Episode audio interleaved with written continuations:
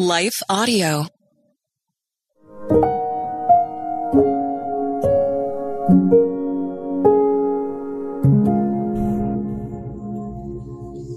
Thank you for listening to Your Daily Prayer, a podcast dedicated to helping you find the words you need to connect with your Father in heaven. No matter what is going on in your life today, you can trust that God wants to hear from you. Right after this short word from our sponsor, we will pray through today's prayer together.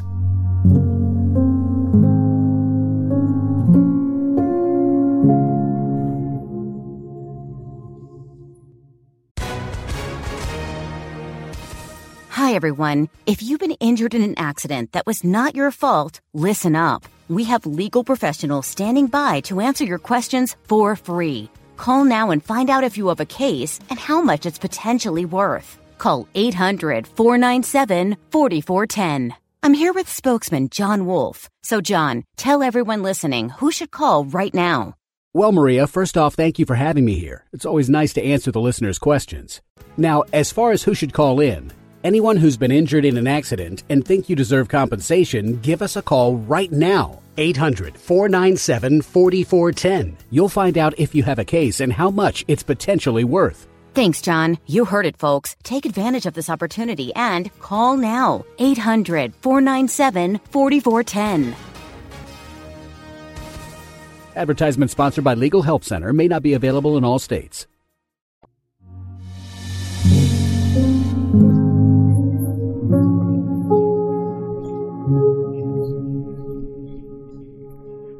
Prayer for an Anxious Heart, written and read by Ashley Moore. We can rejoice too when we run into problems and trials, for we know that they help us develop endurance. And endurance develops strength of character, and character strengthens our confident hope of salvation. And this hope will not lead us to disappointment, for we know how dearly God loves us because he has given us the Holy Spirit to fill our hearts with his love. Romans 5, 3 through 5. My phone buzzed the other day with a notification from the kids' school. Severe weather was on the way. My mind swirled like the Doppler image of the hurricane headed toward our area. Rejoicing is the last thing that comes to mind when I feel worried. Instead, my mind immediately begins to troubleshoot everything that could possibly go wrong and scramble to make a plan. I never want anything to catch me with my guard down. Where should I take the kids after school? Will our house be safe? What about the dogs? Should we leave town or risk riding the rough weather out? Maybe you can relate. Do you try to think through every possible scenario and how you might respond when life goes awry? Anxiety is often our response to life's unwanted surprises. Our minds race to get ahead of everything that can and might get thrown our way.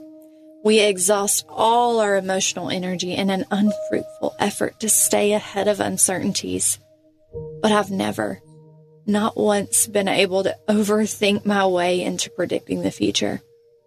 Worrying and overanalyzing, assuming the worst case scenario, does nothing to calm my anxious heart. Frankly, most of the time, it just leads to more anxiety. However, the good news is not all anxiety is harmful.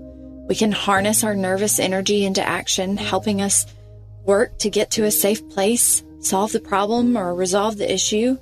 Then we can use our anxiety to prompt us toward the truth. Scripture tells us to rejoice because our problems are doing something very useful. The problems anxiety tries to convince us we need to outrun are often the very occurrences God uses as His method to build character in us. This character leads us to the hope we have in the gospel. And this hope reminds us who God is and what He's done for us. No matter how dire the situation, His hope will never allow us to be put to shame. And the proof? He sealed us with the security of the Spirit. Romans 5, 3 through 5. The next time something catches you by surprise and you find those anxious feelings bubbling inside you, your thoughts going every which way, try this. Allow anxiety to prompt you to pray. Talk to God about your problems and trials. Remind yourself that He is all knowing, so you don't have to be. Rejoice that He is present with you through every storm and trial, and He will use every bit of your trouble to drive you to a hope that never fails.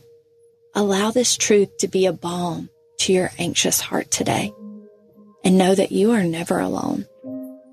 God will never leave or forsake you. Hebrews 13 5. Let's pray. Dear Lord, I admit I often don't think to rejoice when trouble strikes.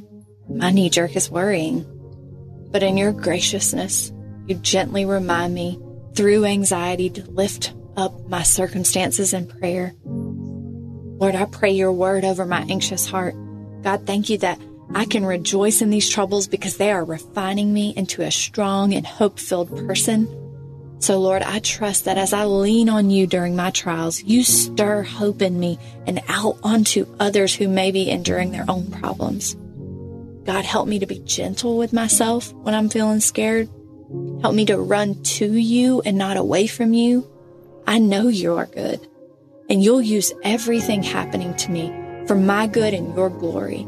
Thank you that as I praise you and ask for what I need, you give me peace that surpasses all understanding. Philippians 4 6. Thank you that gratitude is the secret weapon to experiencing joy during the storms I face.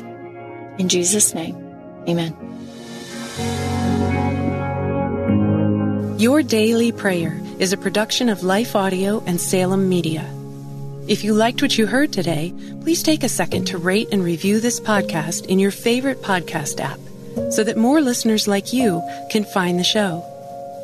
For more faith filled, inspirational podcasts, visit us at lifeaudio.com.